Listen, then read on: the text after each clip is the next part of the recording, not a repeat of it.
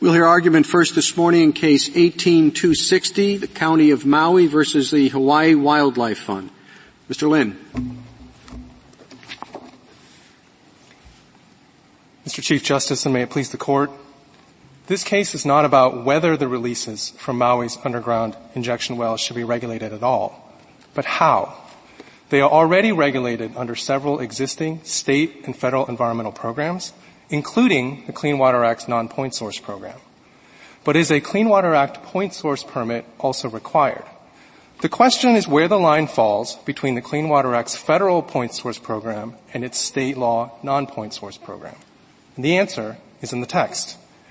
The text defines a point source as a discernible, confined, and discrete conveyance.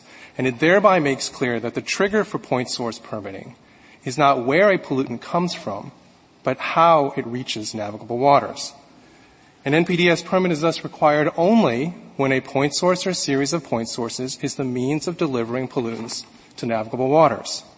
This understanding is confirmed by the fact that it offers the predictability one would expect in a permitting regime where regulated entities need to know beforehand whether a permit is required and where, in this particular statute, penalties for noncompliance are so severe. It also maintains an important role for state non-point source programs under the Clean Water Act. Respondents, however, would rewrite the statute to all but eviscerate the line between point and non-point source pollution and radically change the status quo. In this case, they would impose a new federal permit on wells that have operated the same way for 40 years, during which time EPA expressly rejected calls for NPDES permitting.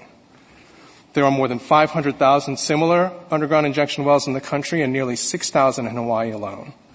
This expansion of the non-point source program and diminution of the, excuse me, this expansion of the point source program and diminution of the non-point source program is not warranted by the text, as is underscored by the fact that respondents now offer the fourth different reading of the statute to support liability in this case. Counsel, I, I want to make sure I understand what your test is. You say that the uh, uh, it has to be the means, it, I guess the point source has to be the means of conveyance to the jurisdictional water? Yes, Your Honor. What does that mean? That if it ever runs into groundwater, it is not the means of conveyance, but the groundwater is?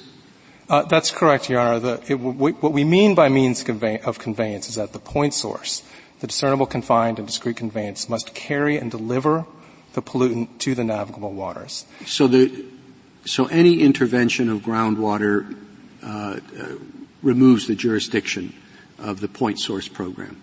That's right, because groundwater is a non-point source, and if the groundwater is, in this case, is diffusely flowing to the ground, and that's what carries the pollutants to the navigable waters. But the well, the well is the source of the pollution, so it would seem that that should be the object of regulation, and it is a conveyance.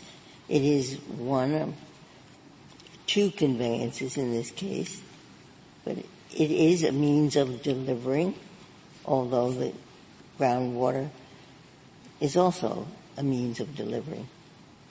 Yes, Your Honor. The, the, wells are a point source, and we don't dispute that. It is a discernible, confined, and discrete conveyance, but not all point sources require point source permits. If that were the case, uh, as respondents suggest, there would be very, very little, if anything, left for a non-point source regulation. And so our contention, Your Honor, is that if you're reading the statutory text and considering the words addition from any point source, that that contemplates that the point source must be the thing, or point sources must together as one functional point source, must be what actually delivers the pollutants to the net. So if, so if you have a point source under pressure that, you know, just, that doesn't seep out, but kind of shoots the pollutants out, and there, you know, that motion gets to the jurisdictional water, uh, would that be covered? Would that be uh, pollution of the jurisdictional water by that point source? I'm envisioning two different things. One where it's the pollutant is put in the groundwater and then gradually, you know, seeps into the, into the ocean, and one where it's sort of forcefully expelled, although goes through the groundwater.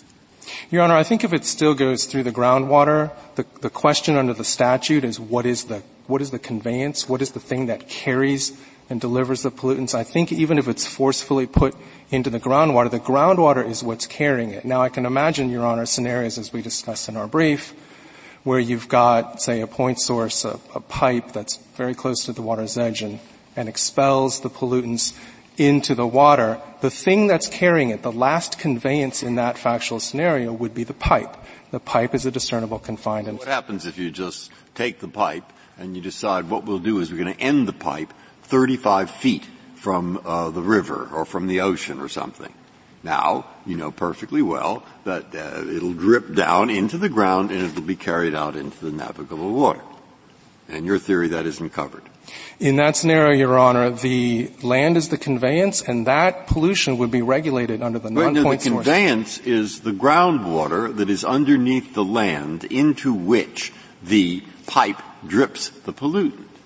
Yes, Your Honor. If it seeps into the ground, then yeah. the groundwater is what's carrying and delivering the pollutants. Yeah. And that scenario would be regulated under the non-point source program. The Congress All right, well then, but what we have is, uh, I take it, uh, an absolute roadmap uh, for people who want to avoid the point source regulation. All we do is we just cut off the uh, cut off the, conv- the pipes or whatever, five feet from the ocean or five feet from the navigable stream or five feet for, you see, you understand the problem. What I'm looking for in this case is what's a standard that will prevent evasion, which I'm not, I don't see how yours prevents evasion. Your Honor. At the same time doesn't turn everything into, undercut the groundwater program. Uh, if I may, I, I quarrel with your use of the word evasion because I think what's important to remember is it's a comprehensive scheme. Congress didn't design a, uh, a, it didn't just put the point source program out into the world on a hope and a prayer that there would be some other regulatory program that would cover the other scenarios, including the one that you're talking about, Justice Breyer. There, there is a non-point source program. There are laws, including in Hawaii, that would explicitly prohibit the scenario that you're talking about. Uh, Hawaii Code 354D, um, 354D 50, it says that you can't alter the way your, your, your discharge system is structured without permission from the director of but, but. Congress, excuse me, Mr. Lin, Congress wanted the point source program to do something. The Congress wanted point sources that were discharging pollutants to receive a permit before they did so. And I think what Justice Breyer is saying is that nobody would ever have to go through that process of getting a permit if they knew that they could do something like what Justice Breyer was suggesting. Just stop the pipe five feet before the ocean. And I think, Your Honor, the key there is that they knew they could, and could, could is the operative word because the state law regulations that are in place are significant. And so it's a, it's a, yes, your Honor, there's a clear choice that our reading of the statute offers, which is do you want to be subject to permitting or subject to state law regulation? And state law regulation in many, many states, including Hawaii, doesn't allow the scenario that but Justice Breyer is talking about. But that's the problem, isn't it? Because it presumes the state will regulate, and some states don't. So what you're doing is cutting off permitting um, because you're limiting the word to or, or morphing the word to navigable waters and changing it into, into navigable waters. And that's what Justice Scalia looked at was the plain text and said to is different than into. And so for us, the question I believe is, do you read the plain language and does it say from a point source, it's the well, to the ocean? It can be traced. Yes. I think the words are pretty clear. Uh, to, to, accept yours, you have to put in the words into. Uh, a few answers to that, to, Your Honor. To, to, accept your meaning, we have to transform in into into. Uh, if, if I may, let me turn first to the question of you know, states and whether states would regulate. So I think the answer to your question is, could there, could there be states that would simply allow this to be a Wild West where there's no regulation of non-point source pollution? And the answer to that is absolutely not. There's a couple reasons why that's not true. First, 1329 of the Clean Water Act requires every state to have a non-point source management program. Second, there are grants and incentives in place, hundreds of millions of dollars a year to encourage states to regulate. And third, There are water qual- there's a water quality backstop in the Clean Water Act.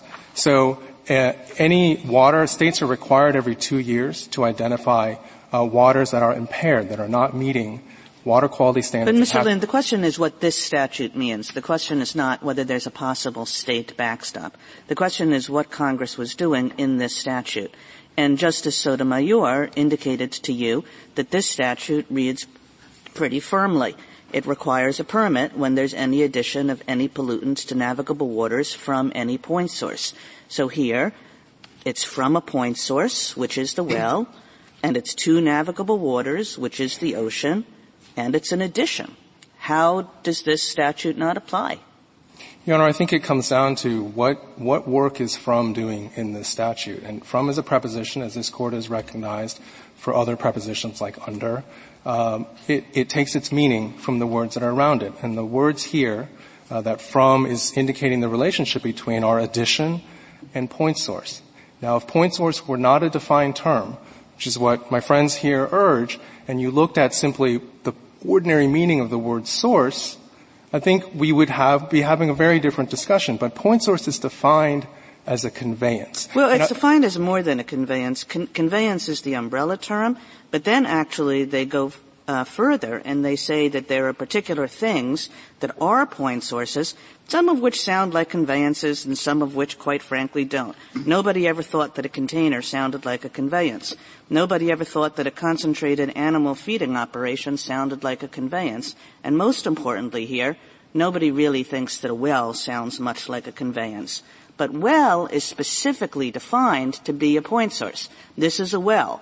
So you can read this this um, provision that I just read you, any addition of any pollutant to navigable waters from any well. That's what we have here. Your Honor, if I could uh, start with the statutory language, I think the wells as an example is, is important to address. But if you, I think if you look at the words addition from any point source, and you substitute in for point source pipe, which is in the statute and nobody disagrees is uh, is a point source. Addition to a lake, to an ocean, to a river, a navigable water, in addition to a lake of pollutants from a pipe, addition to a lake of sewage water from a pipe. I think, I submit, Your Honor, that the ordinary understanding of that, what one pictures in one's mind is a pipe that is next to the water, not a pipe that is a mile away. And I think that's because you're talking about an addition, which is a verb that just has that, delivery. That, yes, Your Honor. Keep going, sorry. That has delivery in it, and it's, it's being associated with conveyance, which is a thing that transports, carries, and delivers. That sounds like the directly uh, argument that Justice Scalia's opinion rejected. Yes, Your Honor. I, the Rapanos plurality that Justice Scalia wrote, um, we think it's factually consistent with our reading. We think he was concerned about point source to point source pollution, but as to the textual well, why, argument. Why is point source to point source to navigable water covered and point source to non-point source to navigable water not covered? textually, we think that uh, point source to point source is covered because it is the phrase any point source, not the phrase a point source. That must be the means. And because any includes one or more, um, you could have more than one point source. And the only way more than one point source can, where all of the point sources are carrying and delivering, is where they are integrated and operating as one point source. If the word from, suppose I think you have a strong argument on the word from, and so too does the uh, opposing side have a strong argument on the ordinary meaning of the word from.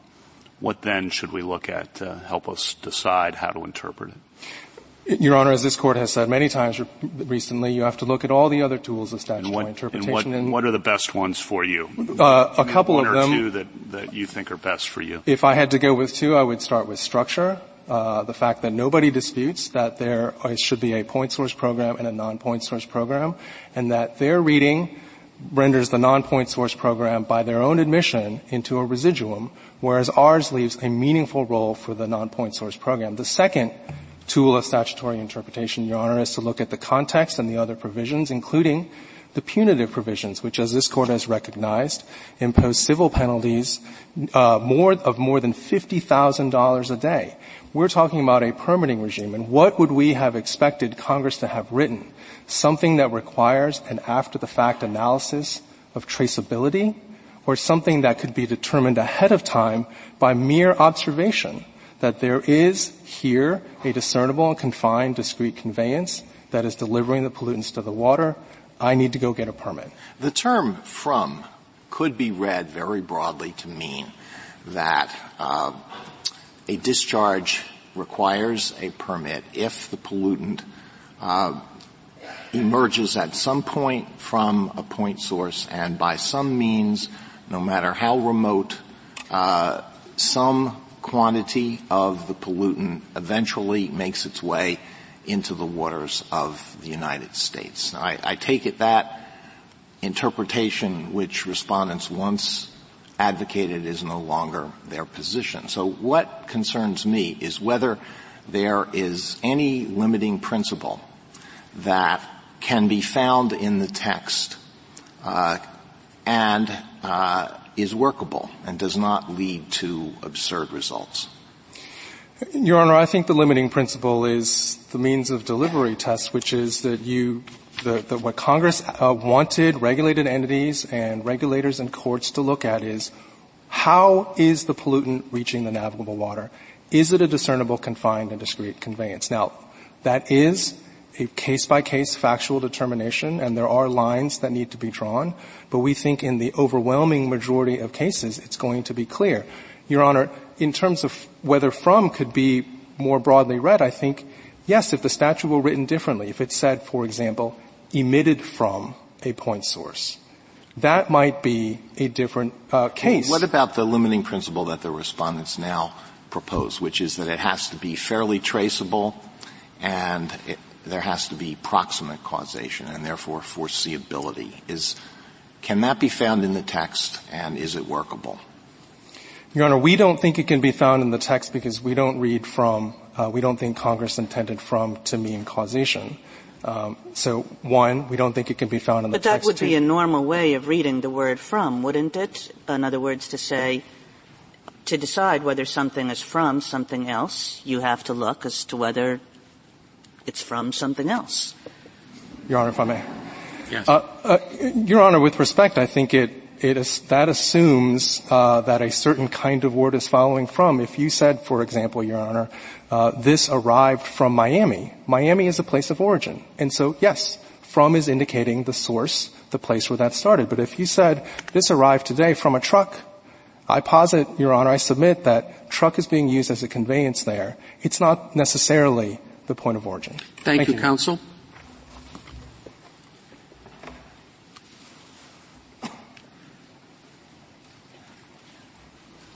Mr. Stewart?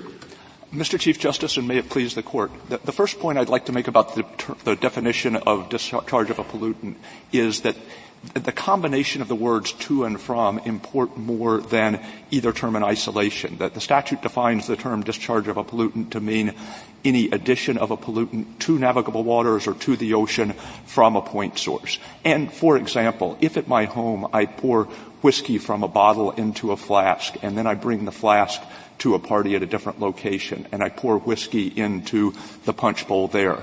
Nobody would say that I had added whiskey to the punch from the bottle. It would be true that the punch, that, that the whiskey originated in the bottle. Its route was fairly traceable from the bottle to the punch bowl and it wound up in the punch bowl but you wouldn't say it was added to the punch from the bottle. Now, at the other extreme, if I brought the bottle to the party and I poured it the whiskey from a few inches above the, the surface of the punch, and so it traveled through air, or if it traveled through a funnel, so it passed over a solid surface. In ordinary parlance, we wouldn't say that simply because there was some spatial gap between the bottle and the punch, therefore I didn't add it from the, the bottle to, to the punch. In between those two extremes, I don't think that the to and from will get you all the way home. I think the court needs to look at other provisions of the Clean Water Act to determine what sort of break in the chain will cause the, the, the release no longer to be a discharge from the point source to the navigable waters. But the fairly traceable test that the Ninth Circuit adopted just can't be right. It, it, would encompass, you know, if transmuted over to the whiskey example, it would encompass situations where I poured the whiskey from the bottle into the flask. Nobody would treat that as addition of the whiskey to the punch from the bottle. Now, with respect to groundwater in particular, the reason that EPA has concluded that groundwater in particular will break the causal chain so that it will no longer be an addition from the point source to the navigable water. Groundwater is really treated in the Clean Water Act as its own thing, and in large part that's because of its distinct physical characteristics, but there's a body of both state and federal law that regulates groundwater specifically in part to protect the drinking water supply because groundwater is obviously important for that, in part because of potential downstream effects on the quality of navigable and, water. And in your test, any little bit of groundwater is enough to break the chain. Yes. Now, now the hypothetical. Yes, I mean, uh, okay, so two inches. Two inches, but the, the hypothetical in which somehow the pollutant will be uh, released from a pipe and will tr- travel through two inches of groundwater but won't travel over land doesn't seem realistic. That is, if you imagine a pipe releasing pollutants five feet from the shore and What's the difference between the groundwater and the land? Uh, the big difference is that groundwater... The land is not a conveyance. The, the, the, big, the big difference for purposes of applying the statute is that the land is not, the, the land right next to the bank is not subject to its own body of distinct federal and state regulation in the way that groundwater is. What, what, idea of your, what, what do you say to the hypothetical, which is the pipe goes five feet to the shore? If, if it goes five feet to the shore and the pollutant travels onto the land, travels across the land and into the water, you know, through its own force, it spews out of the pipe or simply through the force of gravity because you're on an incline, we would say that's covered. So if the pipe is on the, uh, is on the land and spews onto the land, it's regulated and you need a permit. But if the pipe is underground, it's not, and you don't need a permit. You would not need a, you would not need a NPDES permit because you would not be discharging onto, you would not be discharging to the navigable water. Well, just to follow up with Justice Breyer's, Justice Breyer said that this was a road map. I guess um, you said the hypothetical is, is, is not realistic, but why isn't it realistic? You've just provided a roadmap. You know, put your pipe underground. Well, I think if you were going to, to do it in the form of a well or do it in the form of a contraption that had the, the physical consequences of a well, that is you were injecting pollutants into the groundwater from the surface, you would be subject to this distinct body of regulation. The Clean Water Act requires states that want to implement their own, to administer their own NPDES programs to regulate disposals into wells. The Safe Drinking Water Act uh, regulates disposals into wells that will affect drinking water quality. So I don't think that the potential for evasion is. The problem I see is that all those other statutes have different focuses. So you look at CERCLA or OPA, they're remedial. They're after the fact. This statute is preventative. We want to avoid having to clean it up.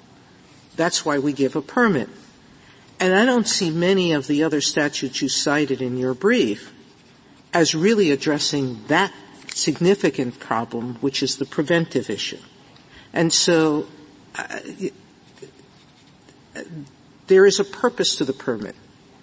it's the only one that serves that permit, that purpose. I guess I'd say a couple of things, and the, the, first point I'd make is to, to refer to what Mr. Lin was saying during the, the earlier part of the argument about non-point source pollution and the fact that the Clean Water Act has a robust body of law that encourages states to develop effective programs for combating non-point source solutions. But that's, that's it, one manner of curing the problem.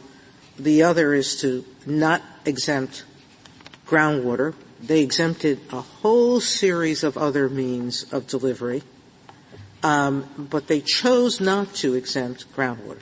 It's, it's simply illustrative of the fact that the NPDES program is not intended as a cure-all. It's not intended to deal with every form of activity that might ultimately result in. Well, that's true, Mr. Stewart, and, and, and nobody's saying that the federal government can go in and start regulating groundwater as groundwater. And likewise, nobody's saying that it can go in and start regulating non-point sources as non-point sources. But here, the question is the pollution is coming from uh, a point source, an undisputed point source, and going into the navigable water. And the only question is whether the fact that there's some kind of intermediary between the two, even of, you know, um, Mr. Lin says some kind of intermediary, you say uh, ground, underground, whether that makes a difference. The, the, the, the point of this regulation is to go at the source, and the source is still is a point source regu- emitting pollutants.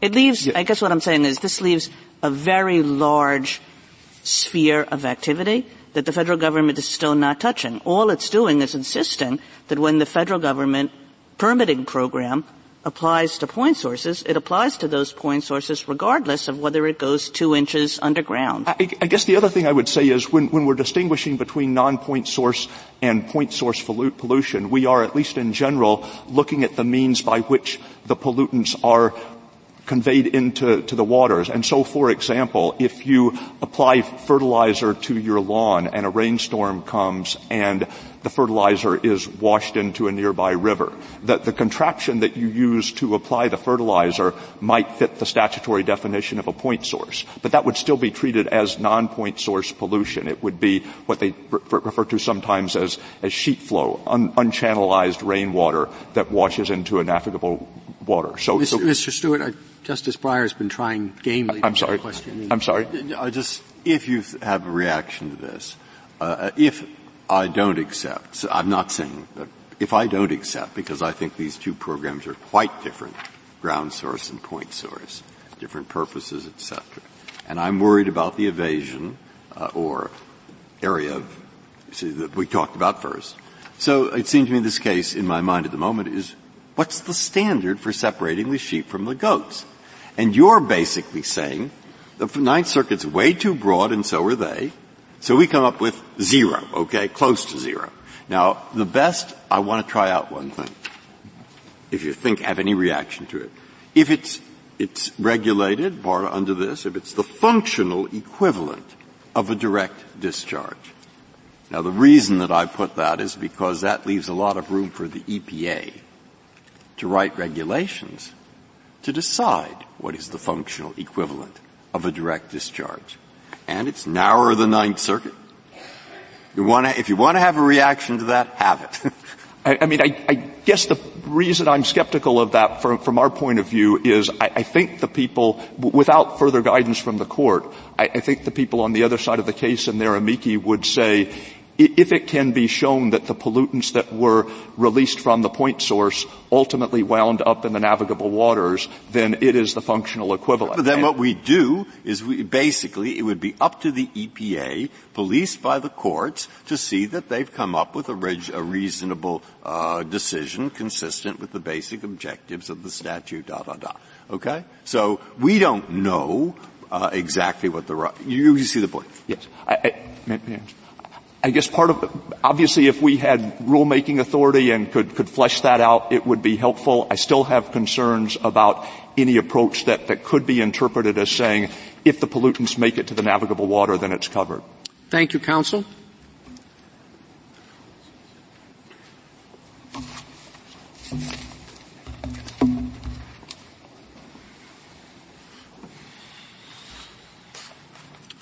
Mr. Henkin? Mr. Chief Justice, and may it please the Court, the Clean Water Act prohibits unpermitted additions of pollutants to navigable waters from any point source. This prohibition is not limited to pollutants that flow directly from a point source to navigable waters. The word directly is nowhere in the text. Rather, all that's required is that the pollutants be from a point source. The Act expressly defines point source to include wells, and the common use of from is to indicate the starting point, cause, or source of something.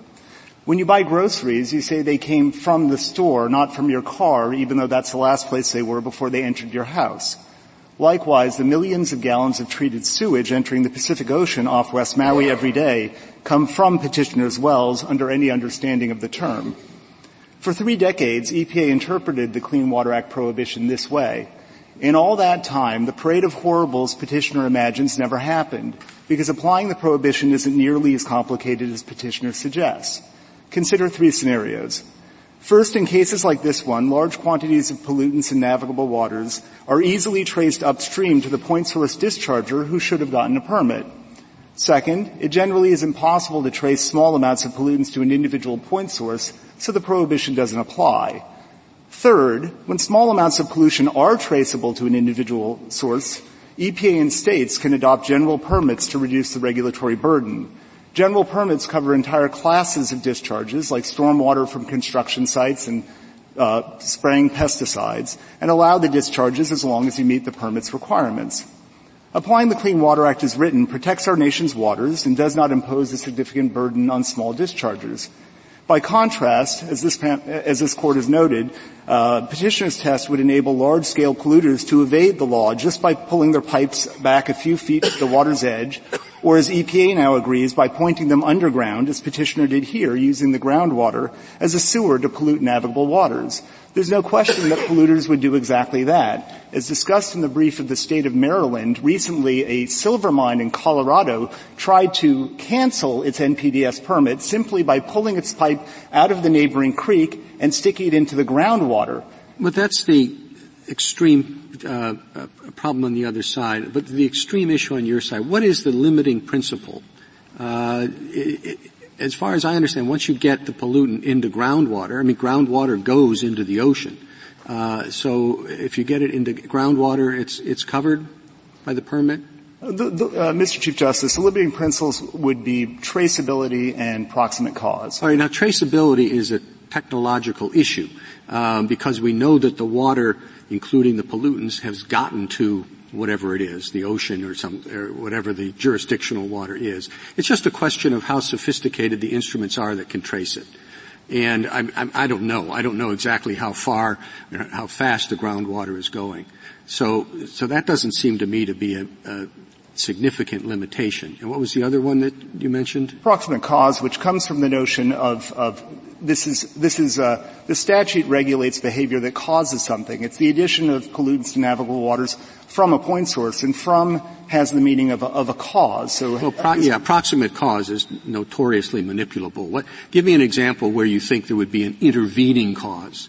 Uh, uh, we have in addition to the groundwater. The groundwater eventually makes it to the ocean, but there's an intervening cause. Well, for example, if someone is discharging uh, into an injection well, they've got a Safe Drinking Water Act permit, and that permit told them that this groundwater doesn't go anywhere. It's it's isolated. It's and no, no. I'm looking for a limited principle when the groundwater does go to jurisdictional waters. Well, uh, proximate cause cuts off factual causation when it's it's too attenuated, and so um, the case uh, there was a case, Greater Yellowstone Coalition, in which uh, EPA made a finding that where there was uh, evidence that uh, discharges from a mine would enter groundwater, and it would take 60 to, I believe, 400 years to get to uh, a navigable water. And the time that it did that, it would be de minimis in the amounts. And the EPA determined that that was that cut off the causal chain. Now, we're not suggesting what, it needs to go as far about, as that. What about the Fourth Circuit test? I take it you are advancing the Ninth Circuit fairly traceable test, but the Fourth Circuit test, which I'm not sure I comprehended, is direct hydrological connection. What's the difference between those two? Uh, Justice Ginsburg, uh, in our view, our test is narrower. Direct hydrologic connection is the test that EPA and and states had applied for three decades until EPA changed its position in April. And that looks mainly at the, the, the facts on the ground, the factual hydrologic connections. Uh, and so that would be the traceability I was discussing with, with the Chief Justice. Uh, we bound that factual causation. So even if there is uh, causation in fact, the law, when you're looking at holding people responsibility for what they caused, uh, will will not always hold them legally responsible if it's if it's not foreseeable, if it's too attenuated, if it's too remote. And Is there an example? I'm not sure I really see much of a distinction between the direct hydrological connection or a hydrological connection and what you're and what you're advocating. Um, let's take the example of a wastewater treatment facility. Uh, can you think of any situation in which there is traceability, and I don't know what the difference is between fairly traceable and unfairly traceable, but put that aside. When, when it's traceable, but it wouldn't be foreseeable, uh, no, Justice Alito. I think with a wastewater treatment plant, I would find it hard to, to, think of a situation in which a wastewater treatment plant, which is designed to dispose of, not to store, but to dispose, in this case, of millions of gallons of treated sewage every day, when they designed this facility back in 1973, a decade before putting it into operation, they knew what they were doing. They drilled, this is not a case in which we have percolation down through the soil, eventually getting to groundwater. They drilled these injection wells directly into the groundwater expressly for the purpose of conveying it to the ocean. Okay, well that's this facility. Let's take an example of the ordinary family out in the country that has a septic tank and they buy it from somebody who installs them and they get the, bur- the building permit that's required by that rural municipality. And then it turns out that some of some things are leaching out of the septic tank 10 years later and making its way into waters of the United States. So they would be violating the, they would be violating the Clean Water Act for lack of a permit and would be subject to all the penalties that go with that for every day of the violation. Well, Justice Alito, if I understand your hypothetical correctly, at the time that they purchased the house, they had no reason to believe that any pollutants would be getting to the ocean, and that would be a reasonable assumption for a homeowner because septic tanks, as both I think the homeowners brief, uh, the National Home Builders brief, as well as Anderson County brief, point out, the reason that we have these types of regulations locally has nothing to do with the Clean Water Act. It's so that a septic tank is properly installed and it's going to use the ground as a treatment system so that it doesn't even pollute groundwater, much less any. Well, what, I mean, what if they buy it from, and they don't have a lot of money and so they shop around and they buy it from the, the lowest uh, cost provider and the lowest cost installer and then if it turns out, well, it should have been foreseeable that because you bought this from this cheap outfit that uh, there was going to be a problem, that would be a violation.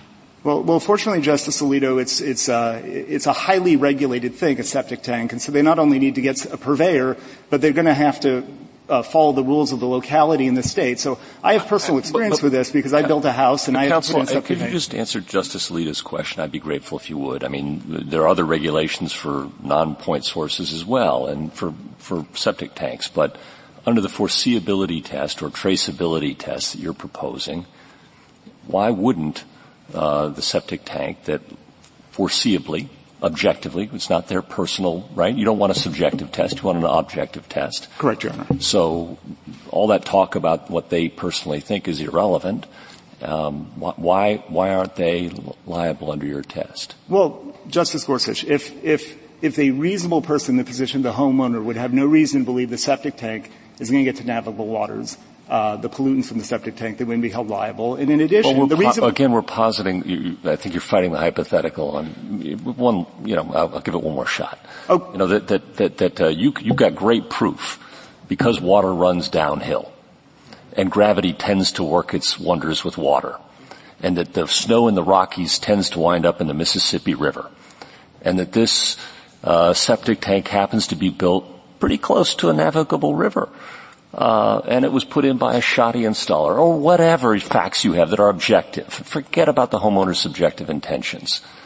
You're going to have a pretty good case, let's posit hypothetically, that it was foreseeable that this septic tank, and we might have put in San Francisco's green water treatment plants and a whole lot else, uh, are foreseeable and they're going to wind up in the waters of the United States.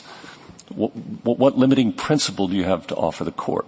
Well, you also have the concept of traceability. So usually when you have one septic tank, you have more. And so just because you find pollutants in the water doesn't mean you know which one it's from. The definition of point source includes as its first term discernible. And so that's why the point source program focuses on whether you have a discernible point source. You're trying with this. You're trying with this. But look, I learned in the eighth grade, and it may be wrong, that water does run downhill and that virtually every little drop of rain that falls finds its way to the sea. And, and that's an overstatement, but not too much.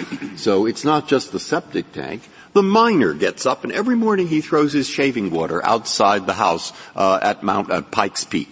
Okay? Now, there's a very good chance that that will end up in a river.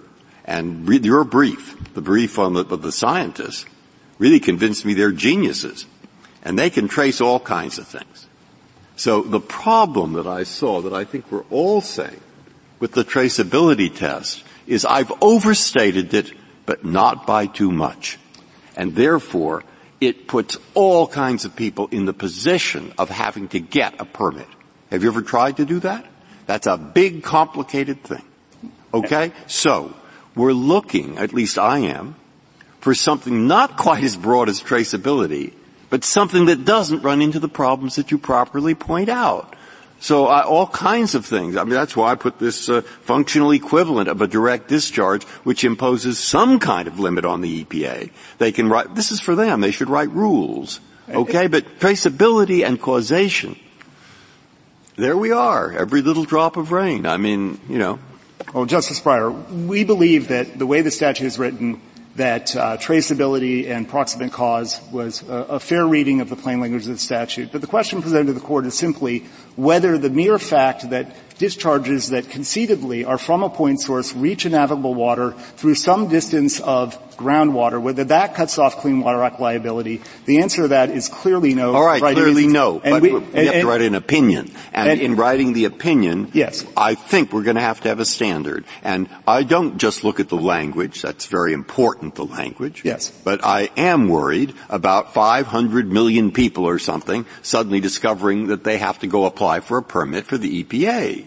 And now, now traceability and causation don't quite seem to do it. So I wonder if you have any sort of fallback position there that, that would cure my worry without getting into the evasion problems. Well, Justice Breyer, we could certainly embrace functional equivalent because there's no question that Congress intended to regulate discharges whether it goes through the air. Now everyone, everyone here agrees that the air is not a point source.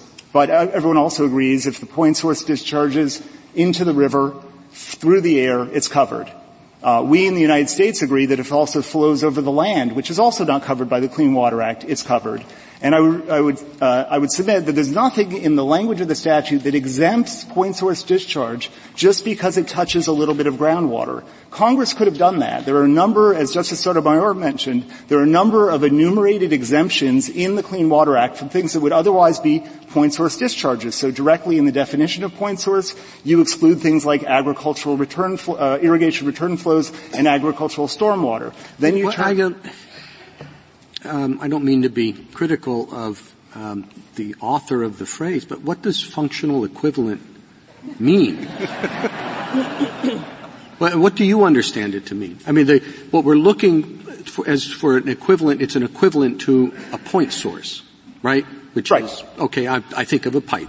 Yes. Well, what's the functional equivalent of a pipe when you're talking about groundwater? Well, Mr. Chief Justice, in this case, when petitioner was designing their wastewater treatment plant, and I should mention in Miccosukee this course em- emphasized that applying NPDES permits to to municipal wastewater treatment plants is really what Congress was all about in enacting uh, the law in 1972. When I also might add, there was no Safe Drinking Water Act. Well, but that's that's a big windup. The question is, yes. what's the functional? What, what's a functional equivalent? The, when they were planning this, they thought about doing an ocean outfall, and they said, no, we can dispose of it just as well through injection wells. That's the functional equivalent.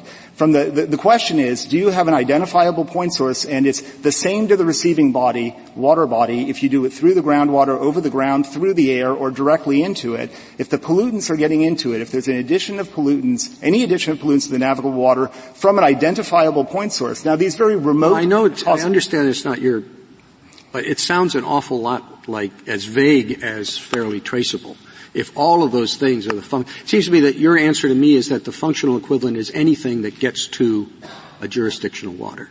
It, it, that, that, I mean, that's why we suggested as the test that it would be traceable, and so you would have causation in fact, and you would use principles of proximate cause, which this court has embraced in other situations, like in the Endangered Species Act. It, it prohibits take of endangered species through habitat modification. Don't worry, he'll have an opportunity. because you didn't make this phrase up. And, and it's a little bit, and, and we do have, we do discuss these things, so, so we will discuss them.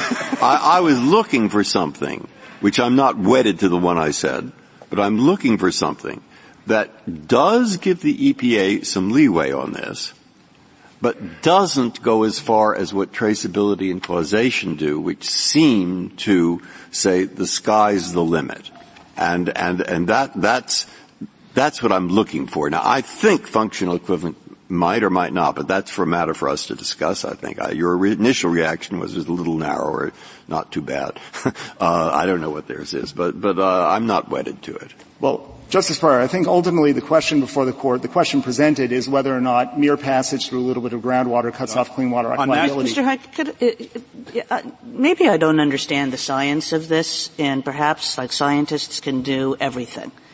But wouldn't the question for these sort of septic tank examples be that your traceability requirement has to be that you look at the ocean and you find these pollutants in the ocean and you have to say these pollutants came from a particular place. Could you say that as to a septic tank? No, in, in our view, Justice Kagan, you, you normally could not. I mean, if there's only one septic tank, if you're in an area where there's just one septic tank and you found fecal coliform or something that's indicative of a, a septic tank, you might be able to do that. But normally, uh, when I built my house, everyone was on septic tanks because the sewer didn't go out to where we live. And so that's you couldn't say whether it's from your house or your house or your house or your house. Now I suppose somebody could say, well then you all have to get permits. Is that right? Is that the way you understand the traceability requirement? Not at all. Not, Not at, at all. So all you have to do is get a bunch of neighbors and all put the septic tanks in, and then you're scot free? If you, if you cannot determine which point source, if it's not an identifiable point source, uh, to control, so you don't know, you don't know who's doing it, then that is, that is archetypal non-point source pollution. Okay, so, so you're saying if, if it's one house, one septic tank, that person will need a permit. If it's a residential development and you have a hundred septic tanks, which would seem to me to be a hundred times worse, they don't need a permit. If you don't know which house might have a septic tank that has, that was poorly installed, that didn't follow you know, they didn't follow the rules or had some uh, aberration of geology such that it would be polluting the ocean. I mean, I would think that that's a usual thing in law, right? Like you can't hold somebody responsible for somebody, for something, unless you knew that they were responsible for that thing. Absolutely and, correct. And if there are 20 other people who could be responsible for that thing, then you can't hold them responsible for that thing, can you?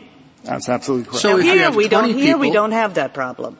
It, it's an Agatha Christie novel. You have 20 people and they all shoot the gun at the guy at the same time. They're all, no one's that, guilty? That's tort law, right? Uh, Maybe if we well, that's, perhaps I, I, I, would be curious what counsel thinks about that. You have been asked um, in various forms the question that was put in the reply brief on page 11, and it is, would you require permits for a toilet an identifiable point source that originates wastewater and foreseeably sends it to the county's wells. So how do you answer that? Uh, Justice Ginsburg, uh, we would not uh, hold them responsible for a different reason. I think that petitioner would hold them responsible because a toilet could be a point source that goes into a pipe and it goes into a wastewater treatment plant that goes into a pipe and then it goes into an ocean outfall. That's point source to point source to point source, and, and, eventually they would hold the toilet flusher liable, perhaps under their theory. But fortunately, Congress, in uh, promulgating the Clean Water Act, uh, provides specifically for people flushing their toilet that if it goes to a wastewater treatment plant and it's not a hazardous waste that you're flushing down the toilet, there's no pretreatment standard and you don't need to get a permit. So that specific example Congress dealt with, and that's an important part of the statute, which is um, Congress, when it wanted to exempt things from point source control, it carved out specific um, on your, exceptions. On your, uh, can I go back to your colloquy with the Chief Justice and Justice Kagan? Because it seems to me that's one of the contextual points that the other side points up here. You make a good argument about the word from in the text. The other side has its responses. Uh, and to figure out how to interpret that, one of the things they say we should look at is structure, and another thing is context. And on the context, the things they point out, and I want you to have a chance to respond, are this would be a massive increase in the permitting program, they say. The costs of permitting are high they say, and I think you agree with that, when you have to get a permit. And the uncertainty about when and whether you would need to get a permit, which I think is the colloquy you had with the Chief Justice and Justice Kagan, as well as transforming the federal-state balance. So those are the contextual points that they raise to help us figure out this interesting and difficult question about the tax. And uh, give you a chance to respond to those contextual points because that's what's bothering me. Okay, Justice Kavanaugh. With respect to the issue of whether it would be a massive expansion, um, we, the court has benefits here from 30 years of experience. This is not a new test that was articulated by the court below. But EPA for 30 years consistently said and implementing states consistently followed that discharges that reach navigable water via groundwater require a permit and everyone under the sun has not required a permit. Um, with respect to, I mean, they mentioned something like half a million uh, uh, injection wells. Well, injection wells, to get, they're on that list from the EPA because they got a UIC permit, an injection control permit.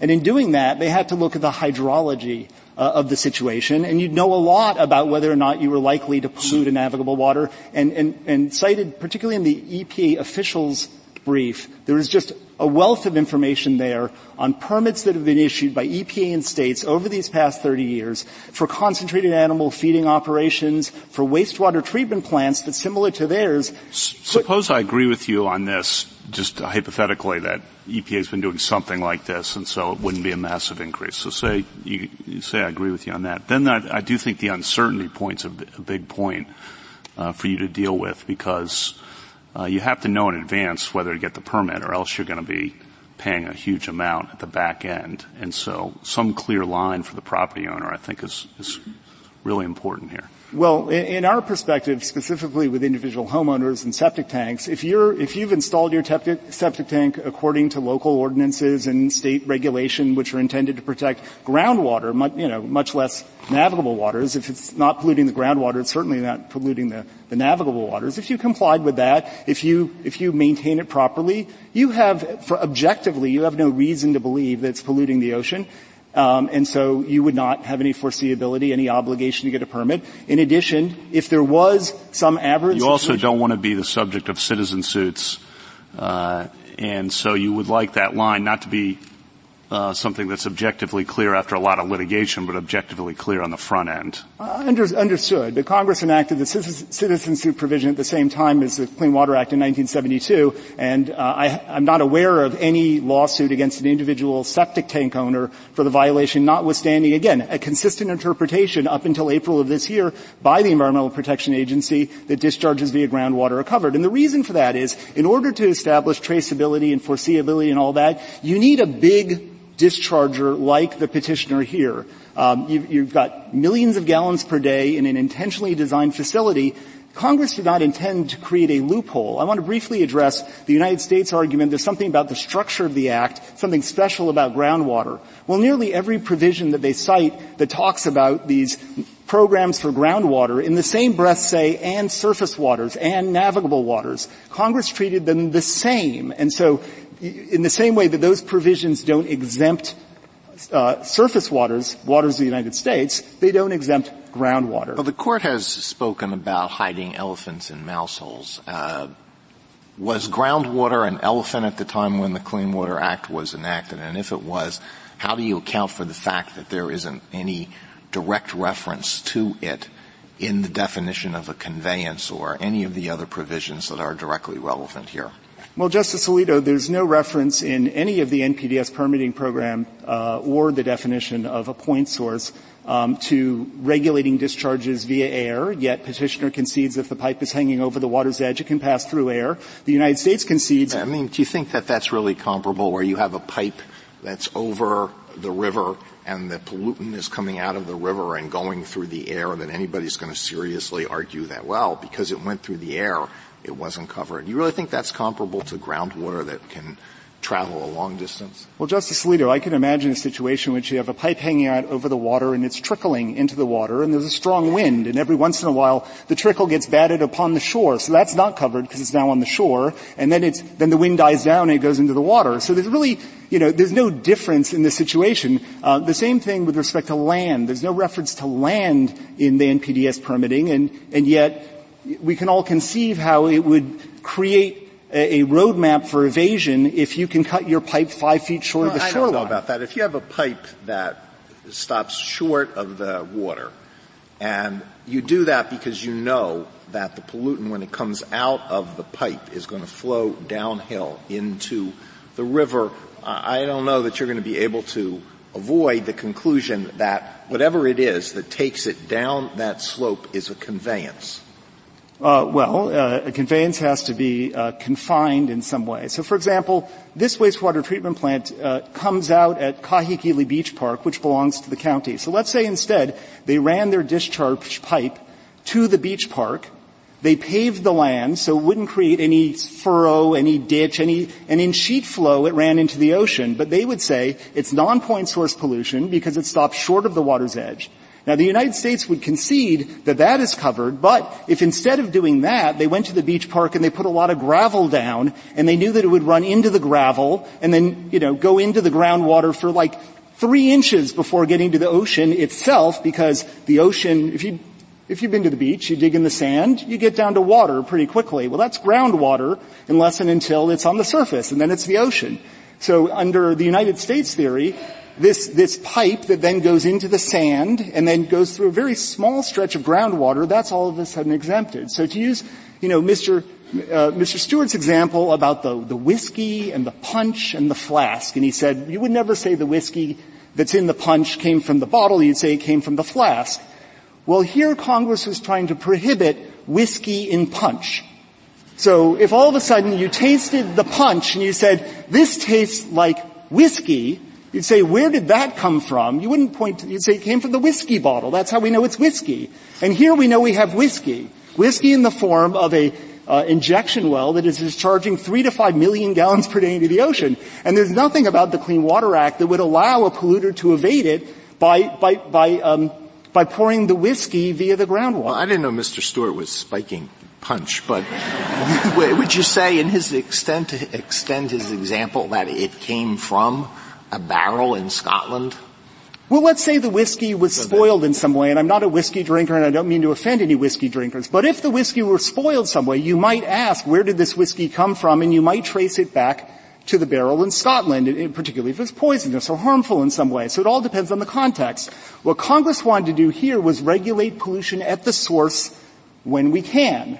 And the source here clearly is their injection well. But, but Congress knew about the ground, groundwater issue, and there were debates about this precise groundwater issue, maybe not this precise, but the groundwater issue. And there were proposals, as you're well aware, and some of the amicus briefs go through this at great length, to put in regulation of groundwater, and Congress rejected those. So how do we assess that in thinking about this? Well, well, Justice Kavanaugh, those debates quite clearly resulted in a vote that said we are not going to enact national standards to control the quality of groundwater. So there is no regulation under the Clean Water Act of groundwater qua groundwater. And as I mentioned, in 1972, so there your, was no... Your point, your point is that's a separate topic from the issue today. Absolutely. In the same debates, they said, we recognize the essential link between ground and surface waters and the artificial nature of any distinction. If Congress had wanted to say, point source discharge that reaches the navigable waters through groundwater is exempt, because we want to leave that completely to the states. They would have said that in the language of the Act. They didn't. In the same way that they said we don't want point source uh, uh, uh, point source discharges that could be characterized as agricultural stormwater or irrigation return flows. That usually happens in the form of a ditch. And they said, we do not want to regulate that under the point source program. But here what you have is paradigmatic point source pollution that just happens to pass through why are the, why are the, I'm sorry. Oh. Why are the states uh, inadequate to do this, and uh, are they inadequately regulating uh, in substantial numbers of states, in your view? Well, uh, I think the question, uh, Justice Kavanaugh, is whether Congress intended to establish no, I'm, uniform. I'm, i understand your legal argument. Just as a practical question, what's happening on the ground in the states? Are they doing an inadequate job in substantial numbers, in your view, of regulating this substantial source of pollution? Uh, well, there are examples in the EPA officials brief in which delegated states are regulating those sources of pollution by using the NPDES permit program. Uh, and, and, as mentioned, Colorado pushed back against the mine owner that wanted to stop getting a permit by using the groundwater as a sewer to get pollutants into the, into the waters. But ultimately what we have is a, is a statement by Congress that you need to have uniform reg- regulation to protect our national waters, which are a national concern. Thank you, counsel. Uh, Mr. Lin, three minutes. Thank you, Mr. Chief Justice. Uh, I'd just like to pick up where my friend left off which is with the example of the Colorado DEQ and the footnote in Maryland's brief. I think that is, as I thought I heard him say at the very end there, precisely an example of how the comprehensive regime works. The Colorado DEQ prohibited that mine from changing the way it was discharging pollutants in order to, uh, to use Justice Breyer's word, evade its NPDES permit. 33 USC 1370, the Clean Water Act allows states to impose stricter requirements on NPDES permits. And of course, why are you doing what you're doing? This is fairly traceable to you um, in large quantities. Um, the state didn't control you. What regulations are there in place that do? Uh, Your Honor, there are a number, uh, starting with the. No, I, no, no, no, you're doing it. What's stopping you from? This is not. So, how did you get away with it? And how do you continue without taking remedial steps? Your Honor, I don't think this is a question. Not of, you, but I mean. Of the, course, Your Honor, I understand. I mean the, the polluters. It, how, what are they? What is being done to stop them? Well, Your Honor, I, I think if I can um, take issue with the, the, premise there, which is that there's something that's being gotten away with here. The, these if wells they followed were, all the laws and they still are polluting, they're getting away with it. So something failed. The preventive mes- measures of this law were not followed, and something failed. Your Honor, the the whole even under NPDES permits, uh, point source discharges can include pollutants that are below effluent limits. So I think that the mere fact that there are, are uh, nutrients that are getting into the ocean doesn't mean that the system has failed. And I think it comes uh, back to the fact that in this particular circumstance, these wells were constructed with encouragement and funding from EPA as a more environmentally protective solution than simply constructing an outfall uh, pipe to the ocean.